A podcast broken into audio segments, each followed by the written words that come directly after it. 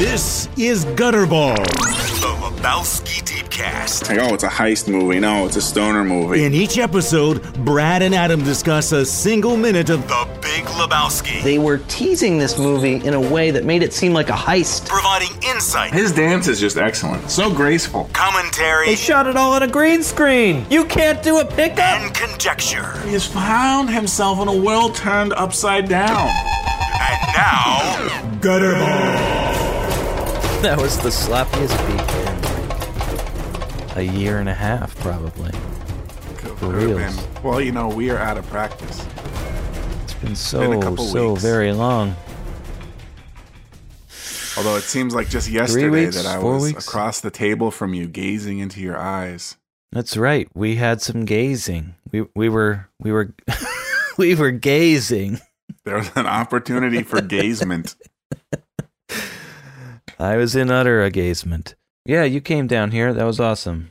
Yeah, that was it was really cool. Thanks a lot for... We uh, see each other once every three to seven years, so... Something like that. Yep, so we were due, and it was good. Right. You showed me a little bit of uh, D C and the Crystal City and all that, so it was good. The S- City of Crystals. It yes. was like Superman's Fortress of Solitude. I know. I didn't realize they had that now. You didn't think it was north. actually like that, did you? No, no. But there it is. Both sides of the street, just lining the street. Everything it's, was crystal. It's magical. It's a magical place. Even uh, the uh, the uh, the pizza. Tits and chili. Crystals. The tits oh, and yeah, chili tits were and, made of tits crystals. Tits and chili was good. That's a good, that's a very, uh, yeah, noble... chain of uh, D C eating establishments. I mean, you think you've had D C chili. chili. You've gone to Ben's Chili Bowl? Hell no. Go to Tits and Chili in the Crystal City. Then you're living, my friend. I have this on very good authority. So just everybody, Tits and Chili in the Crystal City. You're going to have Shit. to like go around to some seedy places and like, because it's not actually called Tits and Chili, but you'll never get in unless you find somebody that knows Tits and Chili. And you say it, and then they'll tell you where to enter. I'm. Just, it's such a great image. It's such a great idea. I can just picture. It's like there's such a perfect opening to like some epic poem. Tits and chili in the Crystal City.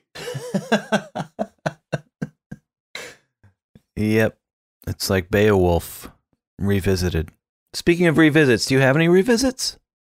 Oh, I don't it's been have so any. Long. Those revisits right. I have are no long idea. Gone. Like who even knows. We, we're going to go through a single, uh, this is going to be a revisitless episode, I think. I think, because I have nothing. Yeah, screw thought, it. Thought maybe you might have had something, but no, nothing. I should have known better than to fall in love with you. Okay. Uh, well, what? You did something, but then it didn't work. I was going to like reference the website or something, because you tried to do something. I tried to do something, and it didn't work. You're right. But okay. I mean, well, it just we just need some more time to make it work. So if you go to gutterballs dot t v, you won't see this. No, you won't. It's not there. Well, I was trying. Right.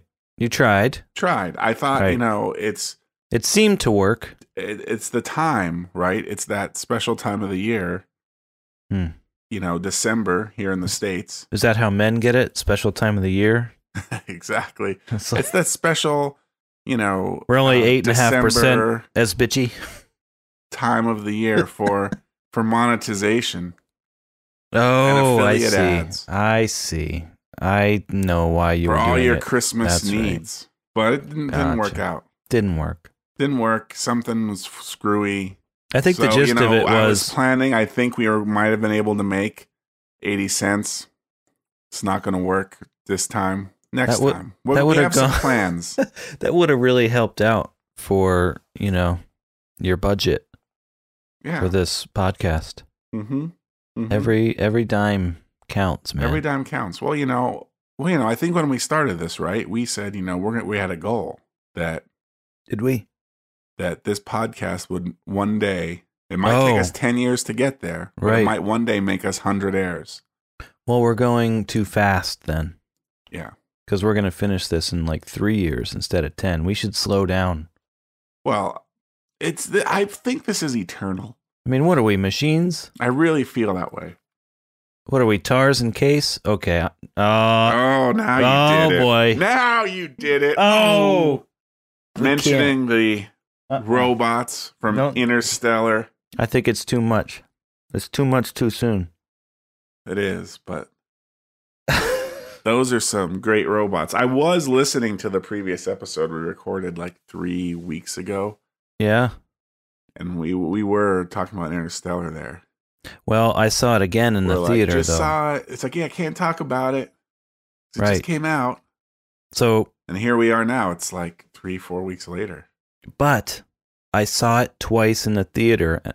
I didn't see it the third time because we got caught up with something else. But I'm going to see it a third time in IMAX. Um, so, because remember we talked about that I'd only seen Batman, like Michael Keaton Batman, twice in the yes. theater, yes. only movie. Well, that record is now no longer valid. It's besmirched. It's been besmirched, and it's about to be three-smirched, I guess, because I'm going to see Interstellar a third time in IMAX. So that'll be three times. Michael Keaton, Tim Burton, Batman, you're just going to have to take the back seat. They had a good run, Brad. They had a twenty-five-year-long run. Yeah. It's nothing to sneeze at. You know, Nolan, that's what he's been trying to do. He's been like, I'm going to make Adam go to one of my movies twice, maybe even three times. And he thought, he thought the way to do that was, was by Inception. making Batman movies. Because you saw that first Batman movie twice. It's like, all right, I'm going to make some Batman movies. See if I can get Adam to go to see oh, it twice. Didn't happen. Shit. You weren't buying Nolan's flavor of Batman, I take it. Well, I love Nolan's flavor of Batman, but I just didn't feel the need to see it in the theater. Yeah. I don't know why that is. I Well, I saw The Dark Knight in the theater. But not twice. No, just once. And so I saw the stupid one in the theater just so, once. So then Nolan was like, well, what else does Adam like? Let's go into the archives. And he found, what did he find, Adam? He found Lifter. The space movie. Oh, that's even worse. And he was like, okay, maybe this will do it. And lo and behold, fourth time was a charm. Yeah, because in between there was Inception, which I guess you could peg as some sort of like um, Adam and Eve type of situation, perhaps. Yeah, true, true enough. And they thought that was going to do it, and that didn't do it either. Pretty much you come up with all the great ideas, Nolan perfects them, and takes all the credit. Well, he's... How does... How do... Granted, how, in Nolan's defense, ideas are easy, execution is hard. Oh, absolutely. How does he get all these... But he doesn't, like... He didn't design those damn robots, Brad. He didn't design the spacesuits. That was Mary Zoffries and this crazy robotics guy.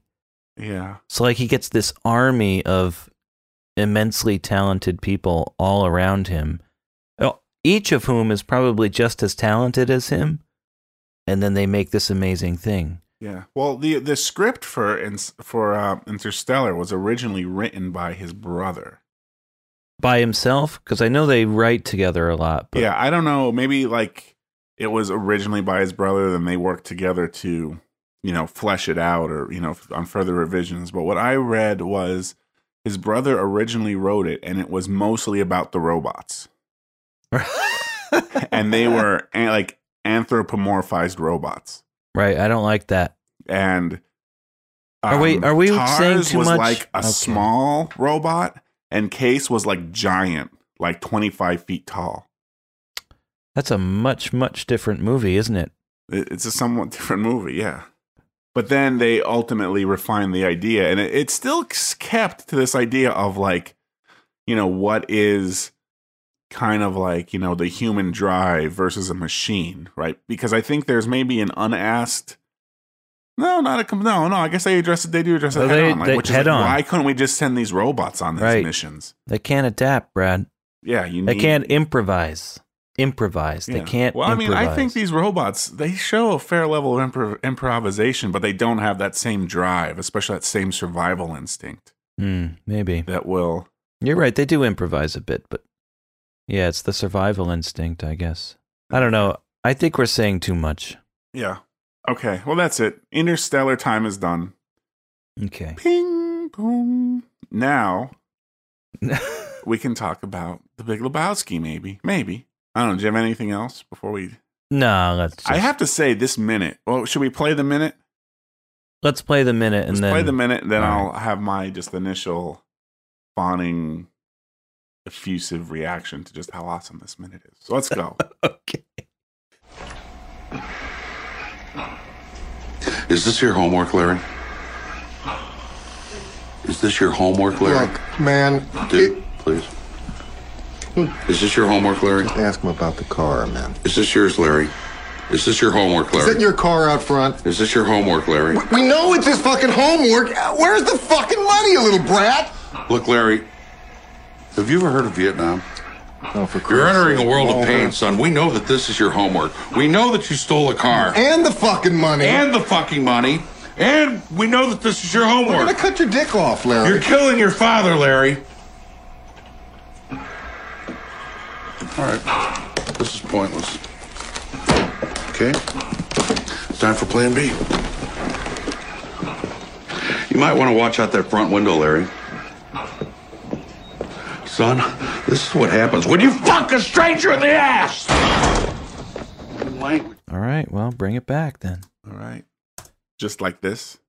I think that's good enough to bring it back. Okay. Doesn't doesn't need to be fancy. Okay. Doesn't need any beeps or anything. No beeps or like swoops or wishes or nothing like that. Okay. Hijinks. This is such a spectacular minute. Why like do you if say that? I had to show someone that never saw The Big Lebowski and they said you can only show them one minute. This might be the minute. I don't see. And I, I didn't really realize it till I had to watch it. Okay. But this encapsulates the dude and Walter so well. The comedic timing of the two of them working together in here is just brilliant. The kind of deadpan shot, just like the, just the, uh, yeah, their, their delivery. I wanted, I was going to say the shot is deadpan. I don't know what that means, but again, just like this kind of like, no, I okay, know what you mean. We're just going to like straight on these two guys, just kind of making asses of themselves. It's kind of bizarre. They're like cursing out a kid. Dude starts losing his shit. Has two, not one, but two iconic lines are contained within the sixty seconds. Yes. We have, yes. Is this your homework, Larry? Is Everybody homework, knows it. Larry? And it ends on, this is what happens. This is what happens when you fuck a stranger in the ass, Larry. Perfect.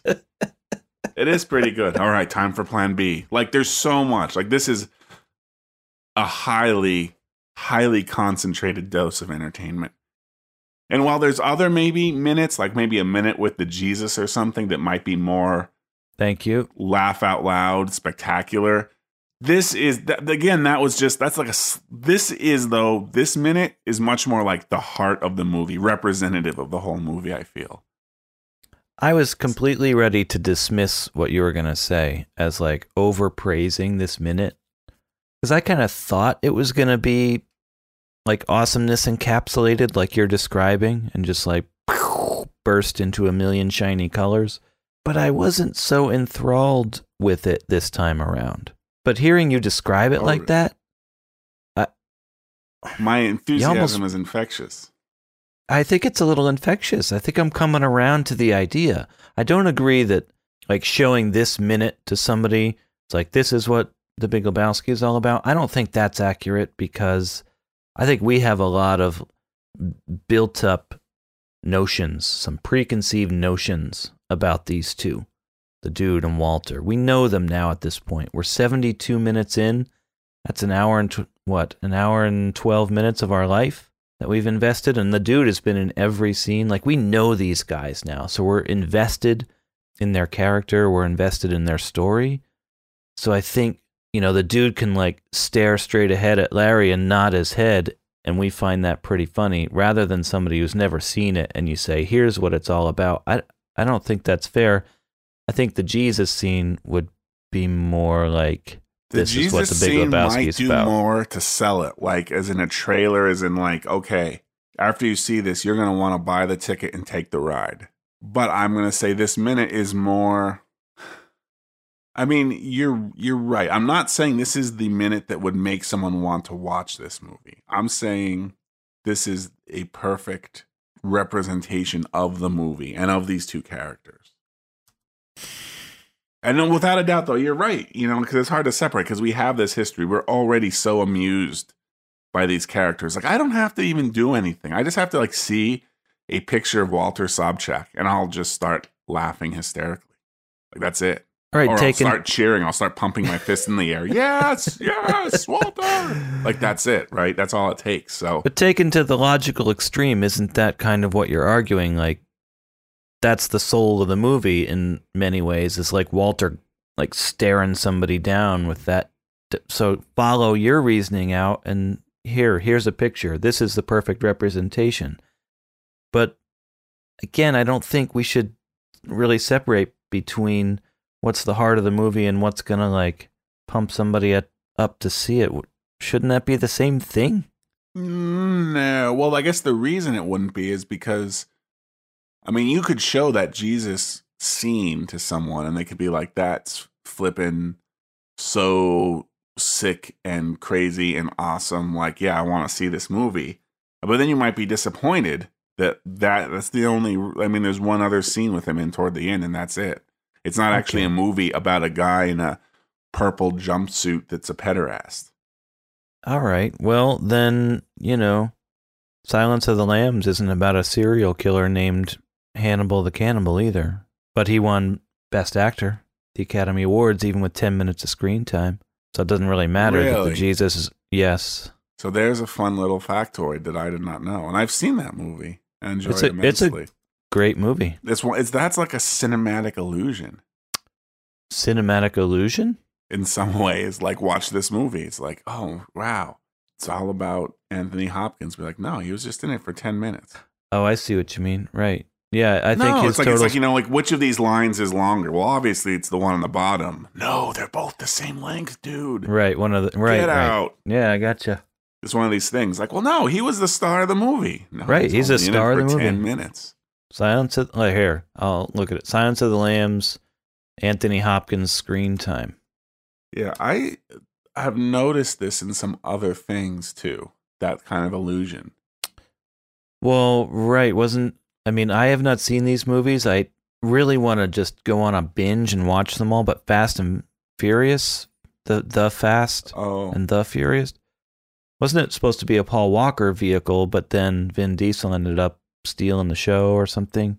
Well, they've he's, had he's a different kind of take on, um, They've had a different kind of cast that went through there. Yeah, I'm not sure what it was originally meant to be. I will say the, yeah, the sequel to that movie did not have Vin Diesel in it. Too Fast, Too Furious. But it had Paul Walker in it, so it kind of continued his story. But then the third movie hadn't, I believe it had none of them in it. Three Fast, Three Furious. Yes, but then no. Vin Diesel did make a little cameo at the end, and it kind of tied it together. Hmm. And then I think from kind of the fourth on, they kind of settled on the, the cast. Really, uh, the fourth movie, which I believe was just called Fast and Furious. Okay. I was real. I was trying to memorize all of these because there's like seven or eight, and there's one coming out soon. Yes. That may have been Paul Walker's last movie or something. Yes, it is. And oh, the trailer for that is kick-ass, I think. It's pretty kick-ass. I saw that. Yeah, like, it, it starts with the whole job, how they're taking out that, whatever, that command center, tractor-trailer thing. Right. It's pretty awesome. Yeah, I mean, it's, I mean, that's what that movie series is. It, has, it just has those type of set pieces. It's just awesome. I'm totally dig it. Totally dig it.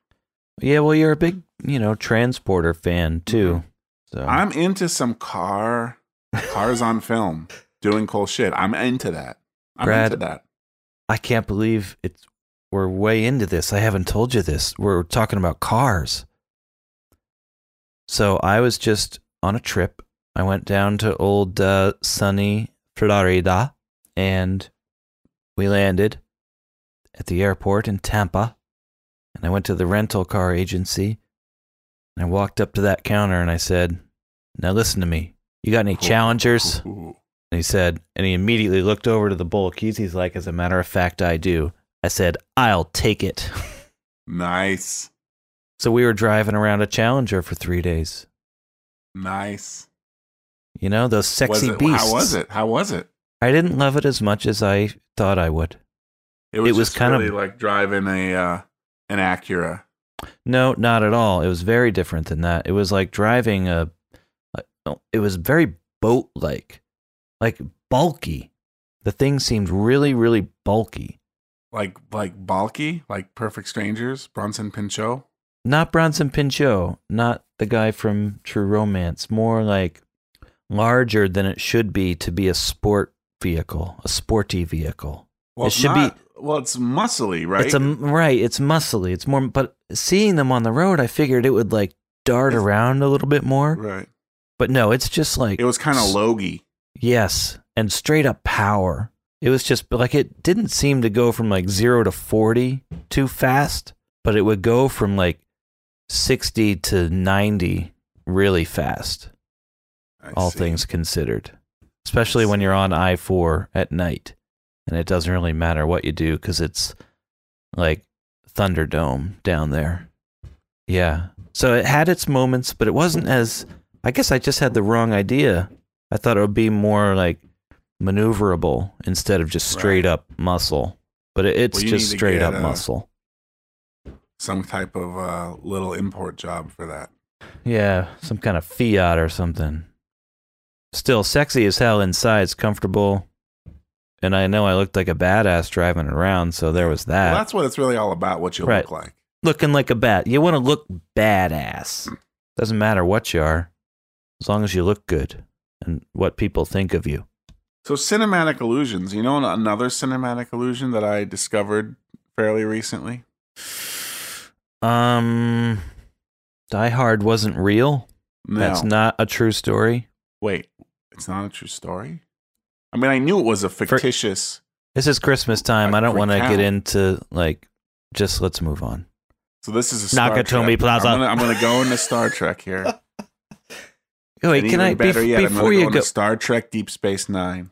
Do you, how well do you know Die Hard though? Seriously, you know I don't know it that well. Okay, forget it then. Takagi Akagi. I just it's something that always bothered me. I'll just write it down. So maybe one of our legions of fans can answer the question for me. I'll put it. I'll put it on uh, Facebook or something. Okay. You go ahead.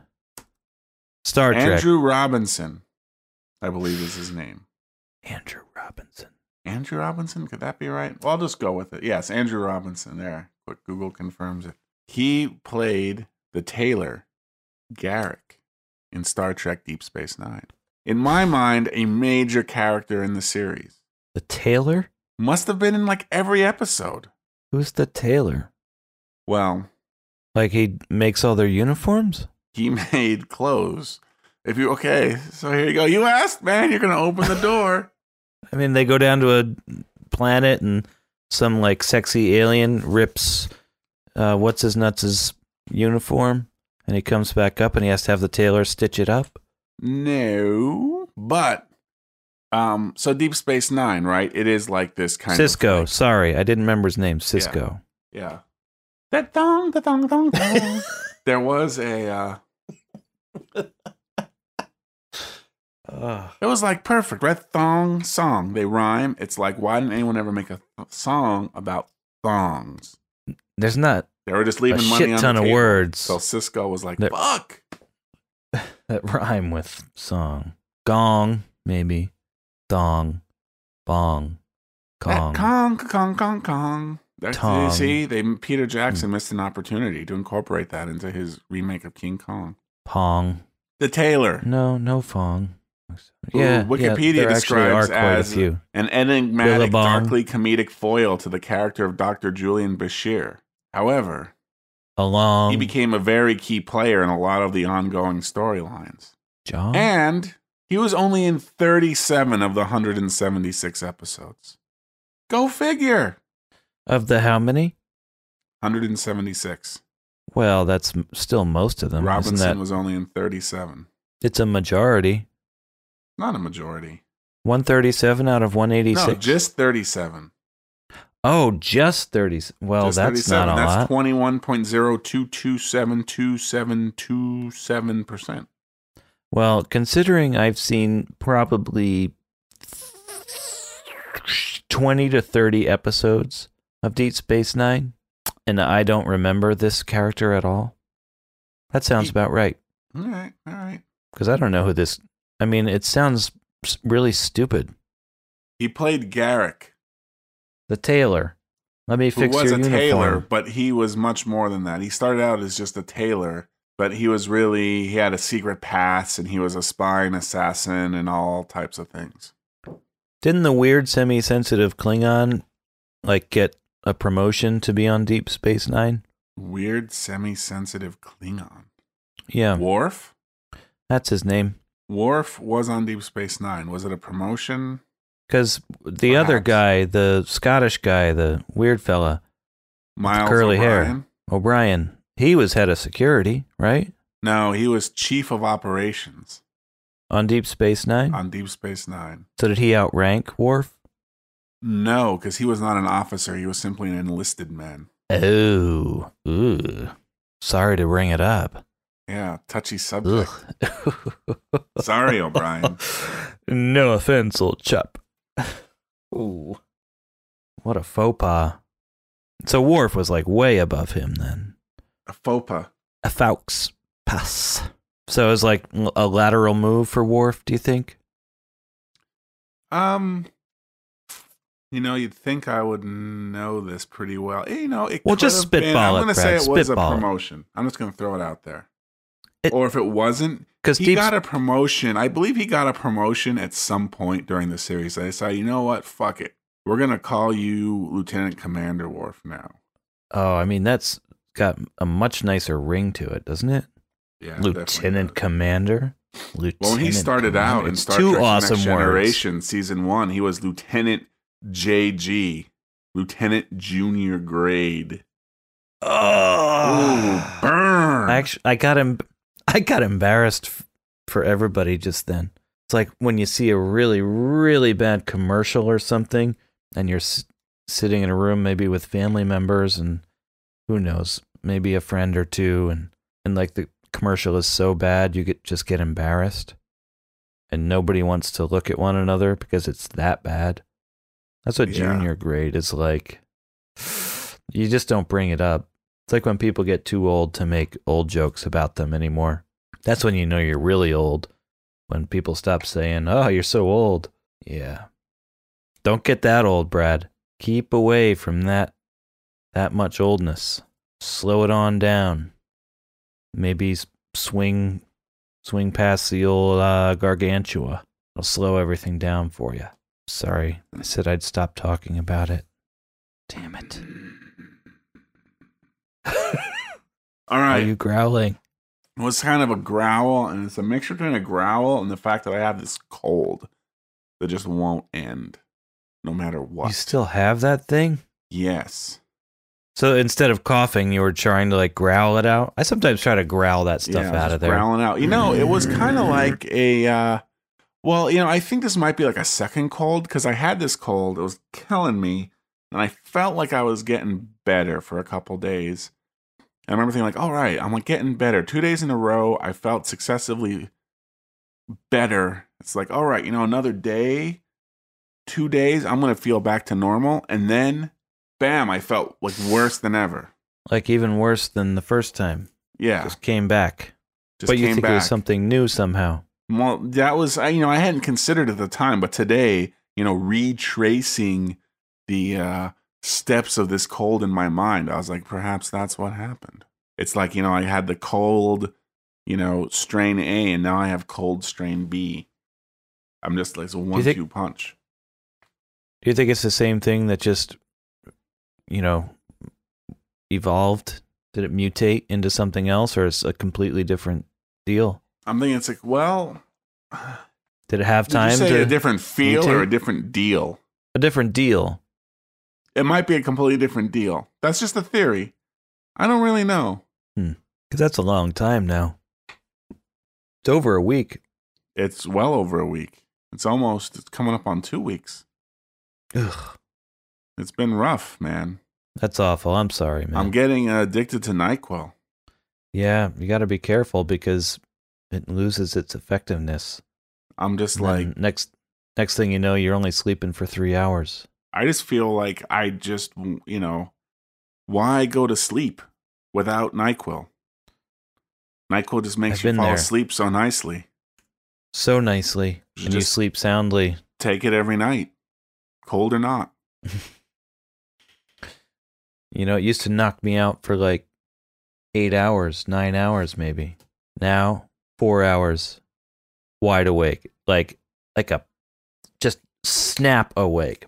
Bam! Yeah.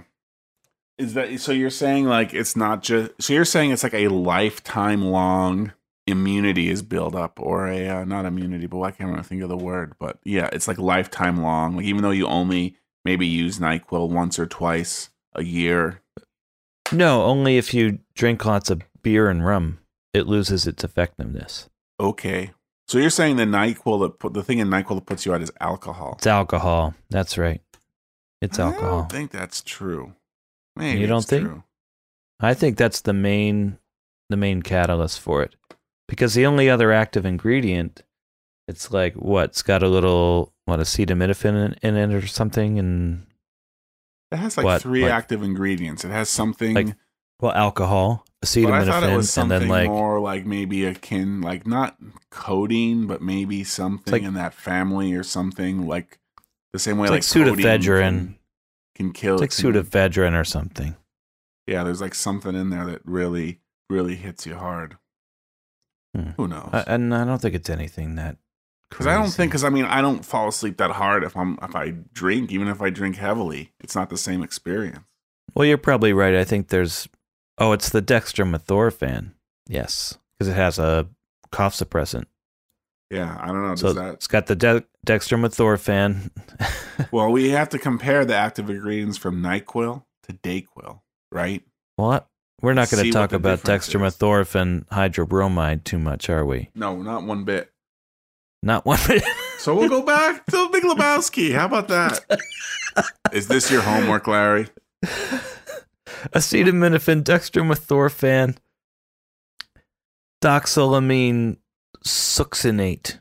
That's that what it's got. Like the thing that might do it. Doxylamine succinate? Yeah. It's an antihistamine. Oh, slash hypnotic? What? Yeah, and I think antihistamine is the kind antihistamine. Antihistamine? Please, You're can you drop a big, many, uh, big one of those on D C? Yeah, exactly. You're, you're wearing too many skinny jeans and Warby Parkers. Get the fuck out of here. Yeah, I need an, amst- an antihistamine. Oh, Jesus. No, but uh, doxylamine succinate, antihistamine slash hypnotic. Hypnotic. Well, there, that Brad. sounds like something that, well, you know, maybe you don't actually s- sleep through the night. You actually just end up doing the Dark Lord's bidding. And you don't realize it. You know, you wake up refreshed. So who gives a shit? I'll do the Dark Lord's bidding as long as I don't remember. Well, there's the answer. It says a hypnotic is a class of drugs whose primary function is to induce sleep. So there you go. Hypnotic. Why wouldn't they just call it a sleeping aid? Why yeah, call it know. a hypnotic? Well, I guess hypnos is Greek for sleep. But so it's stranger it that we point? use. What's that? Can't we just call it sleep at this point? You got to uh, use the Greek uh, word, man. It's science. I mean, when was the last time Greece was around? It's like three thousand years ago. Let's get over it already. Have our own words. Let's get with the vernacular. The preferred vernacular. In the parlance of our times. Nice. Nah, that's all I got. You beat me. You win that one. You Hypnotic win. is not the preferred nomenclature. Sleeping pill, please. Yes, good. Listen, you already beat me. You don't have to rub it in. It's just so rare that I beat Amazing. you. This might be the first time in the whole podcast I beat you in a Lebowski. So I'm contest. writing this down, okay? Not. It's not the preferred nomenclature. That was really good. You get like seventeen points for that, I think. Nice. Brings my total yeah. up to nineteen. nineteen. You had that one back in like Ep twenty-seven or something. Yep. All right, shit, hypnotics. I had no idea.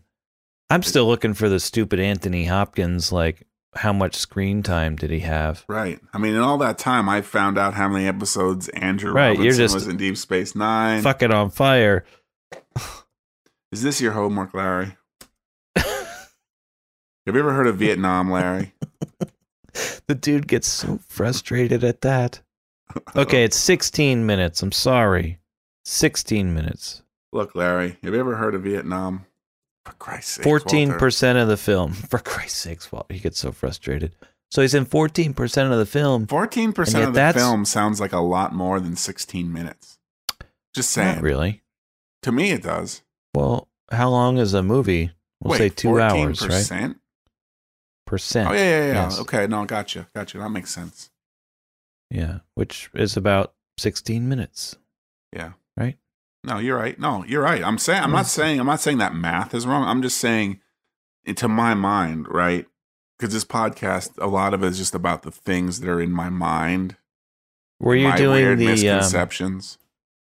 Um, were Were you doing the like fourteen percent equals fourteen minutes out of an hour thing? I do that sometimes. Well, I, that's where I got conf- that wasn't what I was originally doing. I took a little detour there where I, where I was like.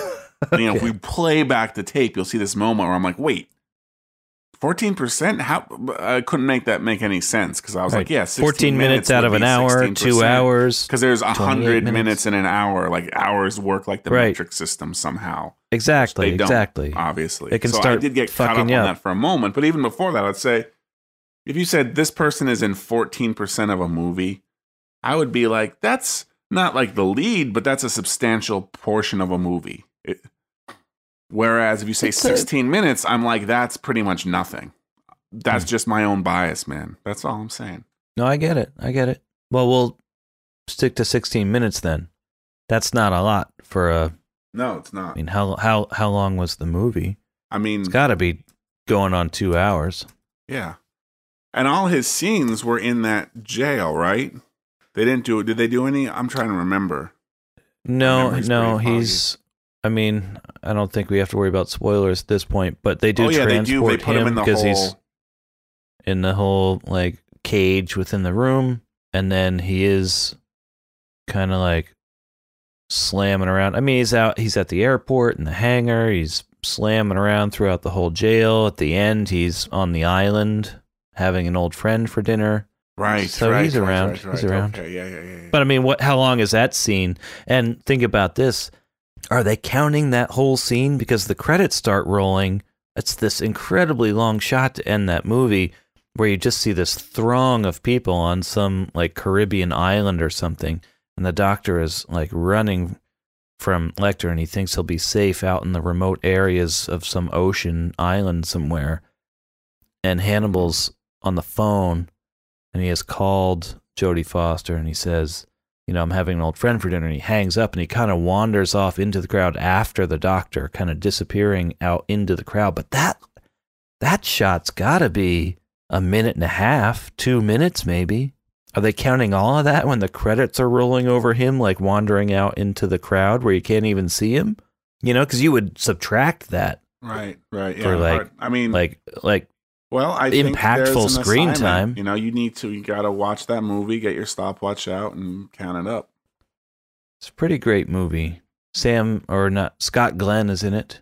Scott Glenn. Yes, I yes. Put him, I, I put him on par with Sam Elliott. They're sort of like kissing cousins of the film industry to me somehow. Maybe. If I, you know, I, I have to put them all in like the Hollywood Squares type of compartments going up my wall and the higher up you are, whatever. They're close to each other on that grid to me. You don't think? Who wins I mean, out then?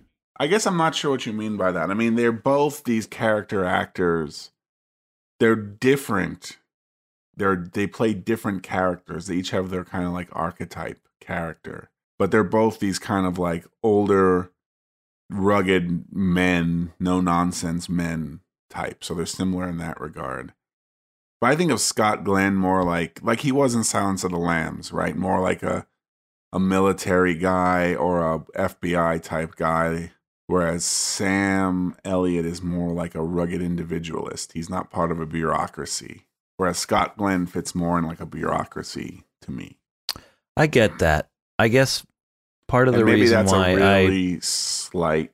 Well, I don't know. I think I think it's slight what I'm going to say, because I think the reason I had Scott Glenn and Sam Elliott so close together is I first knew Scott Glenn from um, the Western Silverado. It's a Western with him, okay. Kevin Costner, Danny Glover. Yeah, true. So I knew him as more of like a cowboy guy. And it wasn't because I didn't, I definitely didn't mm-hmm. see Silence of the Lambs in the theater. So it was a while before I saw that one. Yeah. I mean, I, a, oh, I Jeff the, Goldblum is in Silverado. There's tons of people yeah. in that. Jeff Goldblum. Nothing says cowboy like Jeff Goldblum. Right. Well, maybe in saying? Buckaroo Banzai. That kind of cowboy. He he did. See, when I think of Scott Glenn, I think of him as Kevin um, Kline.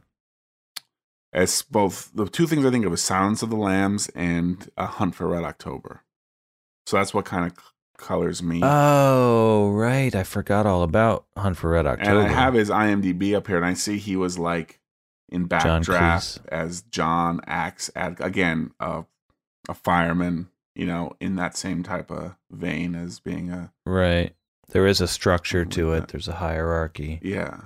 He's part of that. A little he bit was, of a. Right. Oddly bureaucracy. Enough, Scott Glenn, he was in a nineteen seventy-five T V series entitled Khan! And I say it's entitled that because it's not just Khan. It is spelled K H A N exclamation point. So there was a series based on William Shatner's uh, much beloved utterance some eight years before that even happened. That's pretty cool. Wait, what do you mean eight years before the... Oh, wait, because he what? said that in nineteen eighty-two or so. I'm just kind of spitballing the year. And, and Scott Glenn's line was in seventy-five? It's not his line. It was the name of a T V series. There was a nineteen seventy-five T V series called Khan! Exclamation point.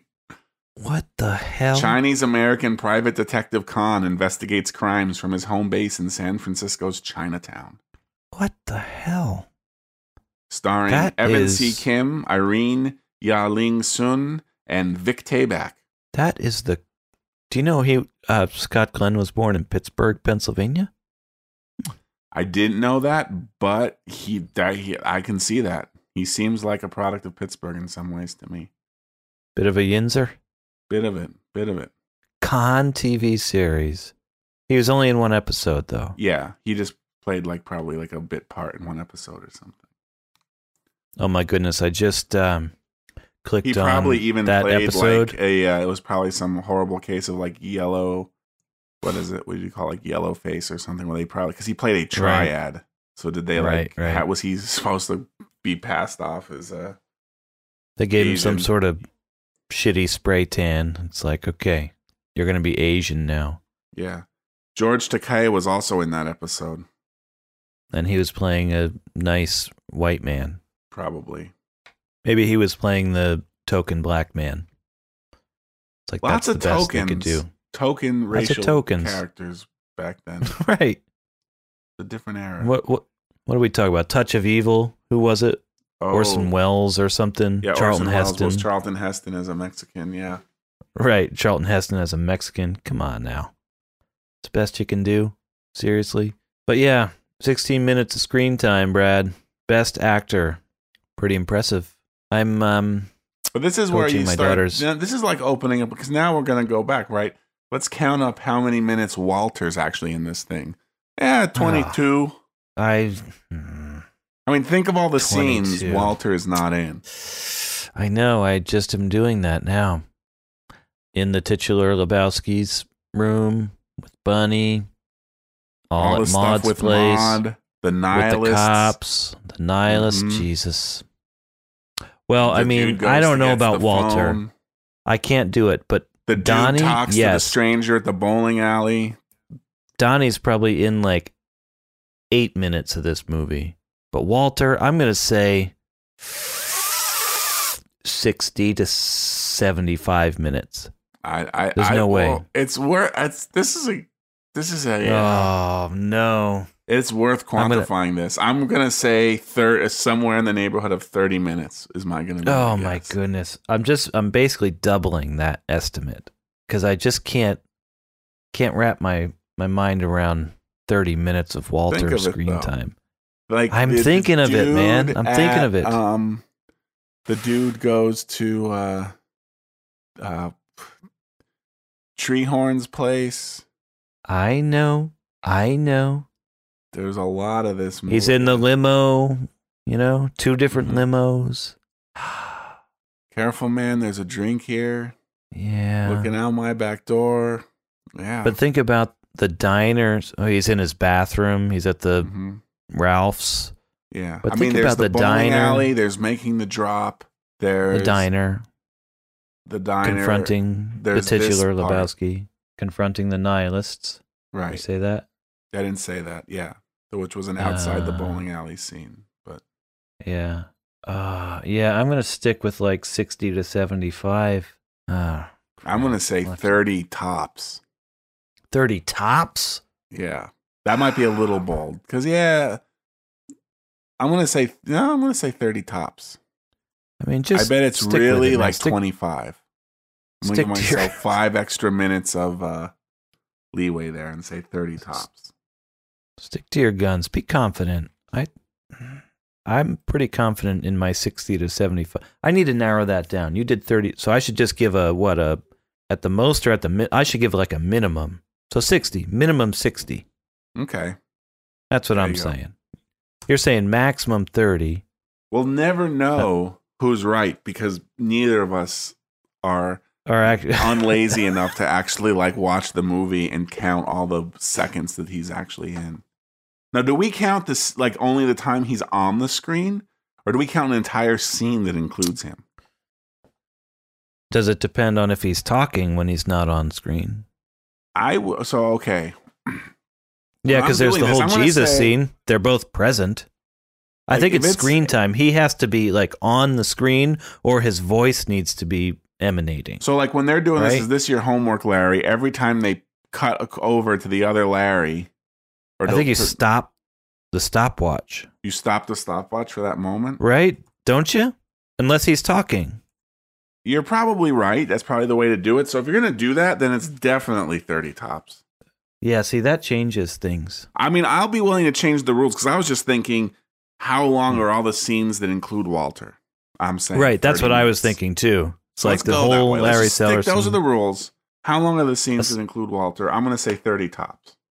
Okay, but here's a wrinkle to that. The Jesus scene, I mean, it's all slow-mo for God knows how long when he's dancing around, and mm-hmm. they're in that quote-unquote scene, or they're at least in that location, but I would argue that's a different scene. Like once the Jesus slow-mo stuff stops, or his little dance and his weirdness... Then it's a new scene. He starts strutting back over his t- to his table, and then obviously Walter's in that scene because... No, I would agree. I would agree with that you know, interpretation. But you can't count all the Jesus dancing stuff. Yeah, no, you're right. You can't it's do that. Too much, right? Yeah. But then you get into the tricky area of defining where a scene stops and starts. Because to me, even in this minute, at the end of this minute, Walter says, "This is what happens when you fuck a stranger in the ass." And he...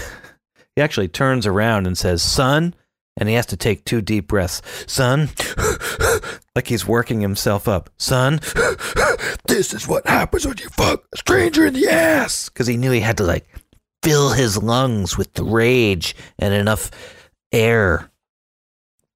Because his, you know, collapsed, mm-hmm. blackened smoker's lungs can't right. operate at maximum capacity. So he has to like get all like prime his... lungish pump. See, I and feel like that's something that, line. that John Goodman as an actor would do to make this scene work. Oh, but I feel like yes. in real life, like I would be so mad that like I wouldn't take those breaths and I'd run. I'd be like, "This is what happens when you..." I wouldn't have the breath left. Like that's what you happens get all to me squeaky. A lot. I get so mad I can't you, even speak. Right? Because I don't even have. You the get breath. Squeaky. It cracks up, and then you have to like go back and like redo a little bit of it and finish it out. But I think, I mean, I was agreeing with you. You said that's something John Goodman, the actor, would do. I agree with you, but I think it's something John Goodman, the actor, would do because Walter would have to do it because he's a smoker. Right. That's his Walter's genius. Hair. It's perfect in this scene, though. It's perfect. Yeah. It's just, he, told, he really groomed himself up, put on this suit. Well, he's going to like, meet the man. How do you man. do that with your hair? I have wondered this. Oh, my goodness. My like, hair, hair is doesn't like... look anything like that in other scenes, right? Well, he wears that bandana, I guess. Yeah, I think it kind of looks like that. Or even, it's... well, the difference is, so I'm looking back to like around the time when they're talking to the Jesus, and his hair is kind of shorter and it kind of sticks up of its own accord. Whereas in the suit... Like a buzz cut? Yeah. You mean? The suit scene, it's a bit longer, and it's kind of somehow... like styled, like combed back. Yeah, I see like, what you mean. Some like hairspray or something. You know what I mean? Mm-hmm. Really very finely brushed backwards. Back. That's like, actually really putting me off now that you mention it. It's it's very clearly been styled. Walter well, would not be doing this. No, I don't know. I don't think so. I mean, he put on a suit. This is his, he's getting fancy. How can you style your hair like that? Is that a type of hair that people have that just does that? Well, I mean, look at, well, think one, think about the era we're in. Like, look at little Larry's hair. He put some gel in there, make it stick yeah, up. Yeah, but Walter's front. hair isn't gelled. No, it's not gelled, but I think there's definitely, I don't know, maybe hair can kind of go that way naturally, because again, it is short and it does kind of stick up. It's just so finely brushed. Like, it's just so perfectly brushed. Like, he brushed it do, and used extra conditioner in the shower. Do you think that it was an era of bouffants, early nineties? Um, is that what you're insinuating? Uh, I guess I'm not sure what a bouffant is. I usually just think of that as like the fifties hairstyle where it's like really put up. Well, it's like, like male bouffants. High, high, high. But I mean, granted, there's a lot of, definitely the nineties was an era of like styling hair, both male and female. Yeah. Very peacockery. Little, little over the top, literally. Yes. I don't know. I think this is like, maybe this was the era of male bouffants. Could be. Well, I just sent you the word bouffant. You, just, you did send me the word. That's good. That's helpful. That's helpful. That's a that's a good place to start. And Helps you me can Google to your heart's content. Like, maybe I don't know what the word means. Well, I mean, I'm it means so high sure hair, it right? It's just high hair. Well, I sent you the word. It says it's a hair. mainstream hairstyle in the mid to late eighteenth century in Western Europe. By hair raised high on the head and hanging down Marie on the sides. Antoinette. Okay, so there's none hanging down on the sides. So it doesn't work. Right, I see. But that's now. why it's a male bouffant. It's a male bouffant. Right. To puff. Yeah. Or puff out. His hair's very right. puffy, Walter's hair. Very puffy. Pompadour. Yeah, okay. That's, that's like, like an Elvis thing. Kind of like, well. It's like Elvis. Goes yeah, up Elvis. and then comes. Bleh. It's all it is. Rakish. So it might sound strange, but I'm going to say Walter's hair, it does seem kind of like, this might be very bizarre. It seems like a very short pompadour. I don't know if that makes any sense. Maybe, but isn't that supposed to go to one side or the other? Or not necessarily. Could be a very short sure. pompadour. It does say here the styles become popular among Italian Americans and the Goomba or Guido subculture.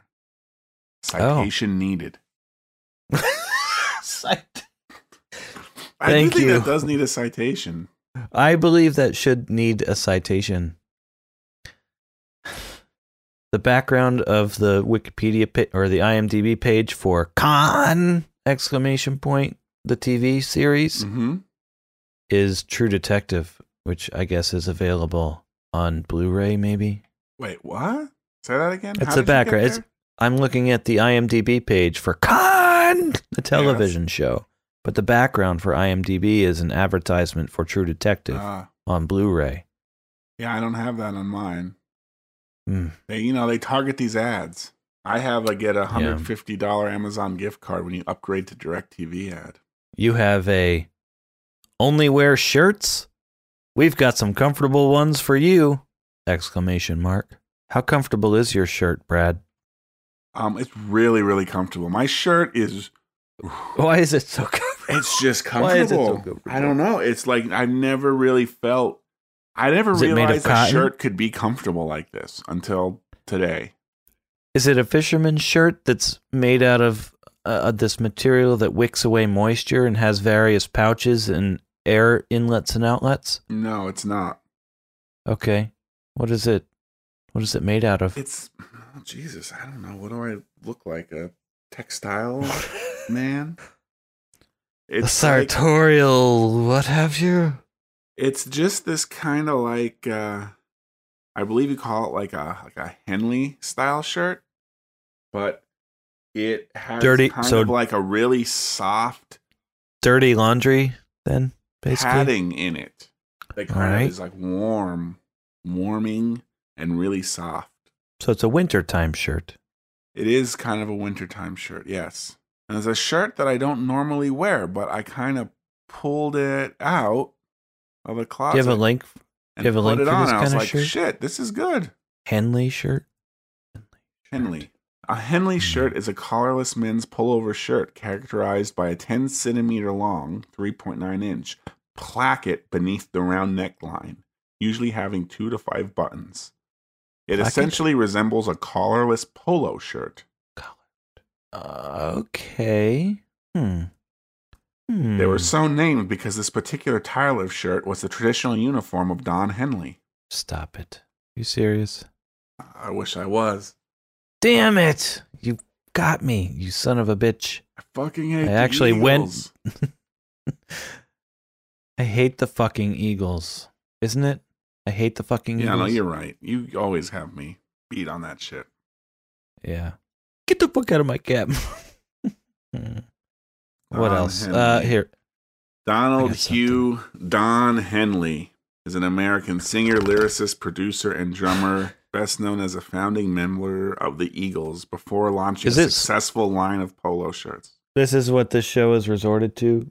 We Reading read Wikipedia from, entries? This is, I mean, how many... Listen to Ron so, and Adam read from Wikipedia. Here's another exercise we need to perform. What percentage of the show is Brad and Adam reading from Wikipedia entries directly? I'd say fourteen to sixteen percent. We're going to win a fucking Academy Award, Brad. I have a visual note, and I may have covered it last episode. I didn't bother to check because it was like six months ago. I just wanted to mention the framing for a second. Mm-hmm. And they're doing something that I always talk about how that's not what I would have done. I would set up the camera and frame these people this way, do the reverse shot, see the person they're talking to, frame them this way, and I never get it right. But I feel like if I was shooting this scene and I had the dude and Walter sitting there, I would have them framed about like this, and then when you cut to little Larry Sellers by himself in the frame, I feel like in previous scenes they probably would have had Larry Sellers like dead center or something weird, but I feel like he's just to the left of center, which makes sense because he's the eye lines match and he's a little on the left side of the frame. That's how I would have done that. So when you cut back and forth between the two shots, you got Walter and the dude, and little Larry Sellers' face is still kind of between them, in the space between them. So your eye doesn't have to work too hard to track it, mm-hmm. but he is just left instead of being dead center, like right. they've done a couple of times, which has really weirded me out, and I'm trying to figure out why. But this leads me to believe maybe that was a mistake in earlier scenes. Like when Donnie came running up, hey, they posted the results of the whatever, you know, and they're cutting from the dude and Walter to Donnie. Donnie was like, you mentioned this. He's just like, framed dead center right in the middle of the screen. Weird. They're not doing that here. Mm-hmm. Mm-hmm. Is there, what's the difference? Well, I think something else happens. There's some psychological effect because of the way that they are. So it's like this one, it's kind of like this one eighty degree rule, isn't it? Effect here, because when I look at it, like my brain does this weird. So even though physically, like he's in the same, occupying the same space on the frame, more akin to where John Goodman is. I associate where he is. My mind is able to do the transformation to associate him being more like on the side Jeff Bridges is, because you're turning one hundred eighty degrees. I don't know if I'm doing a good job of explaining that. I don't know what it means well, that's... in terms of what's right or what it does. I just noticed, like, because as you were talking, I was looking at this screen and looking at this shot, and I kept thinking, like, because you kept saying he was on the the um, the left, but I kept saying, like, because they only show him briefly, so I'm trying to figure out, well, is he on the left or right? And I'm like, well, he's on the same side as Jeff Bridges, and Jeff Bridges is on the right. But then I could, like, kind of put my finger on the screen where he right. was and see that he was where John Goodman was, and that was really confusing me. That is conf- only if you try to notice it. That's why the one hundred eighty yeah. degree rule works so well, because he, little Larry, is looking from the left of the screen over to the right of the screen. And the dude is looking from the right of the screen over to the left of the screen. So it's as if they're looking at each other. And somehow that makes it easier to track that. I don't know why, but they're actually adhering to that rule in this scene. And they, I feel like they haven't done that so much in other scenes. And we mentioned before in some other episode that sometimes they totally, like, throw this rule out the window. Not the one hundred eighty degree rule necessarily. You'll still have the characters facing, like, in this instance, little Larry would still be facing from left to right, and the dude would be facing from right to left, but they would put them on the same side of the screen. So that thing that you thought was happening, which isn't in this scene, They, they'll actually do that. And they do it a lot when they're in cars, like a pickup truck or something. There's one person driving, there's one person way over there in the passenger seat, and they will put them on the same side of the frame.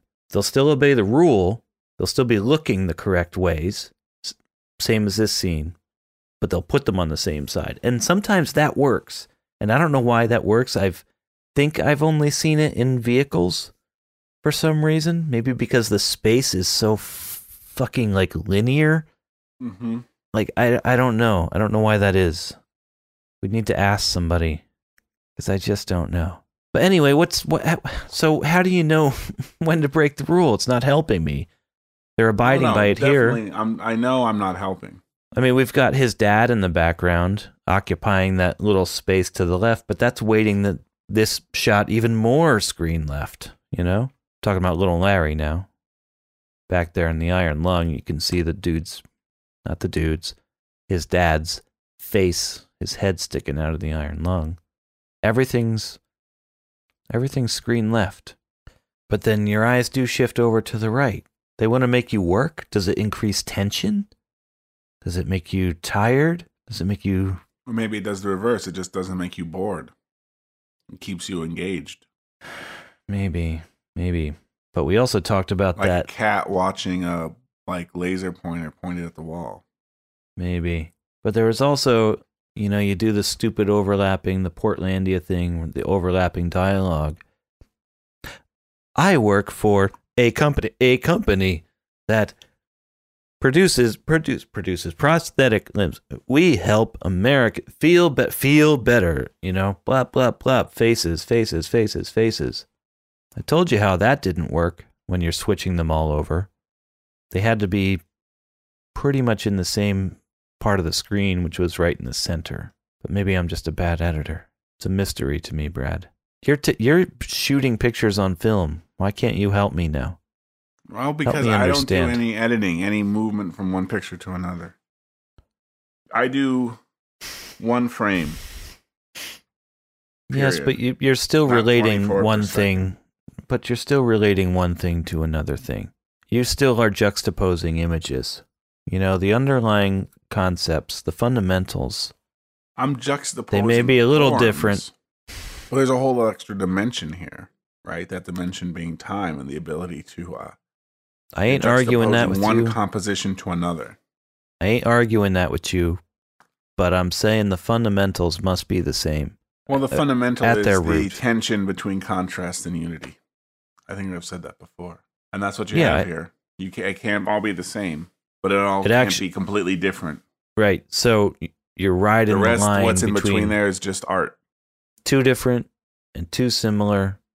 And you're riding that line. You're finding that perfect, like, harmony. And that's why this works. Contrast and unity. I just wish we could write it out in better words than that. We got to get them on the show. The Coen brothers? Yeah. Or at least Roger Deakins. Mm-hmm. Mm-hmm. Mm-hmm. Maybe preferably Roger Deakins. I'm sure he's he's up in the business most of the time. They wouldn't keep using him otherwise. All right, I got a couple more things here. All Not right. a whole lot. Um, audio note. Somebody either farts or like moves on their seat weird at seventy-two oh eight. I will say that if there is a fart here... Brr. I think it's little Larry. It's either Larry or Walter. And it's probably Larry. Because isn't there plastic over the furniture? Am I making that up? Didn't we see that there was plastic over the furniture? seventy You mean seventy-one oh eight? Yes, I'm sorry. seventy-one oh eight. And seventy-one oh eight, plastic on... All right, I'm going to crank this up so I can... Okay, well, there is plastic on the furniture. I did just rewind, and yes. I really don't hear what you're talking about, but... I'll you gotta... You gotta have the headphones and like really crank really it up. Point in. Yeah, well, I can't probably do that right now without blasting apart the world. But um, like little Larry just did to the furniture. Exactly. There's a little, there's a little bird, and it's because they have the furniture covered in plastic. You can hear every little movement. So it's either like a little like their pants, somebody's pants rubbing against the plastic, or somebody. But they had that, to foley that in later, right? But what did what did it mean? Right. Was it supposed to be a fart joke, or was it just like motivating the plastic on the furniture? Well, it'll be a very, very subtle fart joke, since so, I think you might be the first human to uncover it. Well, fart jokes are generally pretty subtle, aren't they? Aren't they the um what are, what's what do they call That's it? The gentleman's humor. The gentleman's humor. We've got another nice sound, continuing with the audio notes, to punctuate the end of this scene and pretty much the end of this minute, where just after Walter says, "This is what happens when you fuck a stranger in the ass," we cut to outside, and bam, he kicks open those little weird uh, iron metal gate gate screen doors that they have out there. Bam! And that kind of punctuates the end of this scene. I also wanted to mention that at right after Walter says, "You're killing your father," he like turns his head and kind of raises his eyebrows like, okay, I can't get to you. The dude can't get to you. We can't intimidate you, but I know that you will be sorry because you're killing your legendary father, the screenwriter, Arthur Digby Sellers. Right. You can't be that cold to not care that you're killing I mean, maybe. Father. I don't know if he says if that's really what was going through his mind. I mean, I think it's more like that's really just coming from Walter's point of view. Like, Walter holds Arthur Digby Sellers in such high regard that he's offended at how much of a loser the son is. Well, right. That's what I'm saying. And it's like, come on, don't you get it? You can't be this big of a loser. Look at your father. He is a great yeah. man. But I don't think that line is motivated by, like, a calculation of, I'm going to say something to really get Larry, as much as it's pure, raw passion on the side of Walter. It's just purely internal for him? Yeah. And his love of A D S? Just the whole situation, right? His love of A D S, the his anger at Larry, the whole thing. So it's just raw emotion. Yeah. Or at least it's... I don't know, because... eighty percent emotion. Maybe. He keeps looking over there, too, especially when he starts to get too worked up and starts cussing a little bit. Mm-hmm. He is kind of glancing over at the iron lung where A D S is encapsulated. Like he's yeah. he's kind of embarrassed to be, he doesn't want to make a fool of himself and berate his son too much because he doesn't want to overstep his bounds. But Well, yeah. Well, or is he looking there because it was part of what he wants to do is impress Arthur Digby Sellers? And do the thing that Arthur Digby can't do since he has health problems. He's playing surrogate father for Which is, A D S. I'm gonna, like, yeah, put this kid in his place. Give him a, you know, give him some fatherly uh, treatment here. How can we answer that? Who would even know at this point? That is probably... There's no in- answer, though. It's just all interpretation, right? And that's what makes a movie fun. But here's the thing. If you... If... If you managed to corral John Goodman as he was coming off the the set right. from that take and say, hey, what was going on there? Because I don't even know if that was Joel and Ethan. That's probably just Walter like internalizing it. Or maybe not. Who knows? But you could corral one of them and be like, okay, what was what was the deal there? How did you play that and why? Then there would have been an answer. But we are temporarily out of luck, I think. Because nobody remembers that little nuance of a scene and why they played it that way, I don't think, at this point. Unless there's some behind-the-scenes movie, which I don't think there is. Nobody knows. It's unknowable, Brad. Yeah, I'm fine with that. I think someone might know, but I'm happy. I'm fine with me personally never knowing. I'm really? just going to go on believing what I believe and be happy. Mm. Oh. That, that sounds very enticing. The dude says we're going to cut your dick off, Larry. Yes. That's something. I mean... He's threatening castration. Are we going to split hairs here? He's threatening fucking castration. As many times as I've watched this, I never really focused on it too much, but I always, in the back of my mind, assumed that he said they were threatening castration. Yeah. Like, they're you don't know, cut your dick off. Right, you better give me the money back because there's people out there that might cut your dick off. Right. I mean, I listened to it multiple times to be clear. Is he saying, we're going to cut your dick off, or they're going to cut your dick off? And he's saying, we're going to cut your dick off, Larry. Pretty sure. That is how it's captioned. And it, they do caption it that way? Yeah. Not that that's the end-all, be-all, but no. He says, we're going to cut your dick off, Larry. Now, I don't know about you, but where I come from, and that's central Pennsylvania, we don't practice the Zen lifestyle like that. Well, it's eastern Pennsylvania. But no, no, definitely not. And even there, even in the Lord of the Fly society that is eastern and northeastern Pennsylvania, the Poconos, even we don't practice the Zen lifestyle like that. We don't go around threatening castration, especially to a minor. Yeah, exactly. This is what makes me uncomfortable about this scene.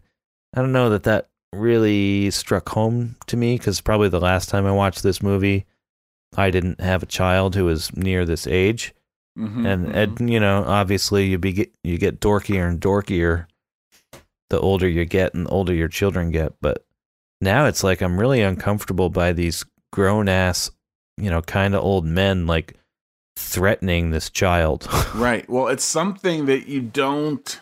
Because it's just funny. Ha ha. It's just ha. funny. But then but again, when you start to slow it down, like we have, and really think about it, awful. yeah, it's pretty. It's insane. Awful. But and also John Goodman says, this is, this is what happens when you fuck a stranger in the ass after the dude just threatened to cut his dick off.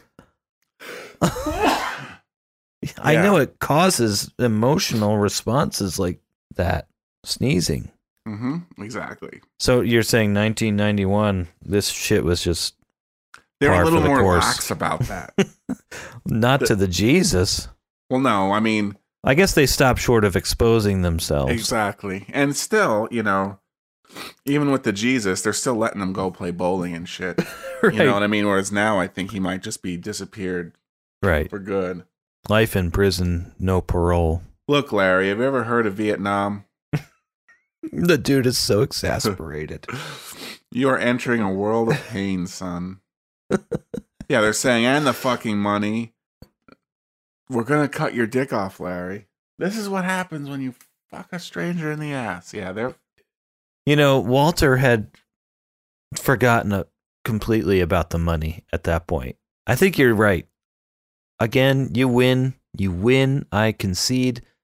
He is showing off for A D S, and he doesn't even give a shit about the money. He's just like, I can, I can be strong for you, Arthur. Art. As I call you. Oh, yeah. Oh, and the money. And the fucking money. It's like he doesn't even remember why they're there. That's the only reason they're there. Mm-hmm. It's the fucking money. Well, again, everything happens here so quickly. I didn't notice how Walter that I never know. I mean, I never really processed it, right? No, I never really noticed it fully, right? Or was able to take the time to appreciate it. Just how Walter, you know, he kind of does one of his things here where he he doubles back because he says, um, "What do you mean doubles back?" Well, he's like, uh, "You're entering a world of pain, son. We know that this is your homework. We know that you stole the car and the fucking money, and we know that this is your homework." He doubles back with the homework. He says the homework twice. Again, just kind of loses track of his, you know, what he's doing. And again, I think that's the kind of thing that in a lot of movies would be played as like a primary joke. It would be a big laugh line. Where here, it's just, again, it's like a more like a pickup line that you don't even notice is there. Because hmm. so many other things are happening. And mm-hmm. the humor is much more character driven. And subtle, which is probably yeah. why this movie doesn't resonate with most people upon first viewing. Yeah, good pickup. Yeah. Like and that. Like when the when uh, Walter is like, "And you're killing your father, Larry," and there's like a beat, just a little beat. The two of them, they're leaned forward, both with these like scowls on their faces. It's just perfect. That's a great freaking. You can pull a frame out of that beat. It's just a great, would be great frame. I'm not convinced that this homework that he's got in the bag is the same one. I think they had multiple homework props. It just... Could be. Could be. I'm looking for the use a dictionary in this, and it's all, like, slurred out. It's all, like, sloppy there on the left-hand side. Do you think that's even his homework? What do you mean? I mean, the dude found the homework in the car. Walter comes back and says, "I figured it out. It's this guy that lives at this address." Do you think Walter has any chance of actually being correct? Like, this might not be Larry Sellers? Or... Pilar does call him Larry. No, I think and... it is Larry Sellers, but it's not the same Larry Sellers that did the homework. Or... I don't know. Larry's acting like a bit of a punk. I always assumed, yes, it's the right kid, but he knows they can't touch him. He's a kid. They can threaten castration all they want, yeah. but... Well, like I said, I never viewed him as being a punk. Granted, when he comes, I ultimately I'm going to agree with you and say he is being a punk. I never viewed this scene that way, though. Um, he does seem like a punk in the shot where he walks past them to sit down. Totally, and he's not Big responding at all. But his not response, he doesn't seem like a not response, like a, a punky non-response, as much as it just seems kind of like a like. What the hell am I supposed to say to these two insane people? Okay. Kind of. It's more like a comedic non-response. Combined with the punky walk, though? No, the punky this walk non-response. That's why I'm saying I agree with you. If it was just the non-response and he walked out like a normal nervous kid because these weird-ass adults that aren't exactly the police are right. bracing him and he's by himself, he'd be nervous, and he's not at all because he knows... He's a punk. Combined with, yeah, he's punk. But yeah, if it was just him and he's all nervousy, but not talking, sure. But then that wouldn't have worked because then he would have seemed vulnerable. And then the dude threatening to cut his penis off wouldn't have come across like a joke. It would have been um, horrible or something. Terrible. Illegal. I don't know. Yeah. I mean, even when the Walter is smashing the car and they show Larry in the window just looking in, it's just this kind of like non-responsive. Because he knows he's got him. He, he doesn't give a shit. Yeah. He knows they, they don't they don't got shit. He's a, you know, he's a criminal, Brad. He's been stealing cars for like two years now, probably.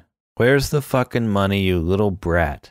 He's just But again, the there. non-response is also because it is kind of a non sequitur because he doesn't have any money. The car, he doesn't know what they're talking about. I mean, he could maybe think of the car that he stole if he did, in fact, steal it. And they do have his homework, Brad. They do have his homework. But imagine...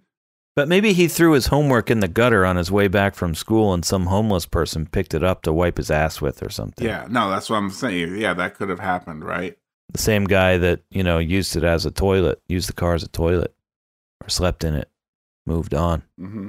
He, like, used those papers. He would shove them into his clothes for warmth. So he's, he left you, one of them behind. You're saying it's possible that little Larry is like a fake punk, a funk, Well, I'm going to say, even if Larry is a punk and he did steal the car and steals cars a lot, two strange dudes show up and are like, is this your homework? My first thought isn't like, oh, this is the guy I stole the car from. Right? I'm like, is this your homework? We know about the money. Like, it's just like, what the f- Okay. What the hell's going on? Then he so starts saying, this is what happens when you fuck a stranger in the ass and start smashing a random car on the street. Your theory is that... I think of it from his point of view, right? He does not associate these two with that junker car that he rammed into an abutment. Is that what you're saying? Yeah, that's what I'm saying. Okay. That's your theory that you're putting out there. It's a theory, right? I mean, I just don't know, right? Or maybe he's like, well, maybe this is somehow related, but they're also talking about money and they're smashing this sports car on the street. Like, what? Like, yeah, huh. Maybe not. Maybe, I mean, I don't know. I mean, I'm hearing you. I'm hearing you. I like it. I like it. I never thought about it that way. I like it. I don't know if I believe it, but I like it. Hmm. All right. Do we have anything else? I got nothing else. Shit. I think it's a good point to, uh... just... put a little sign on the door so my co- co-workers don't come onto the poop deck every day. Jesus, why do they follow me? Get them out of my life, Brad. You need your private poop cabin. Next time on Gutterball. You see what happens, Larry? You see what happens, Larry?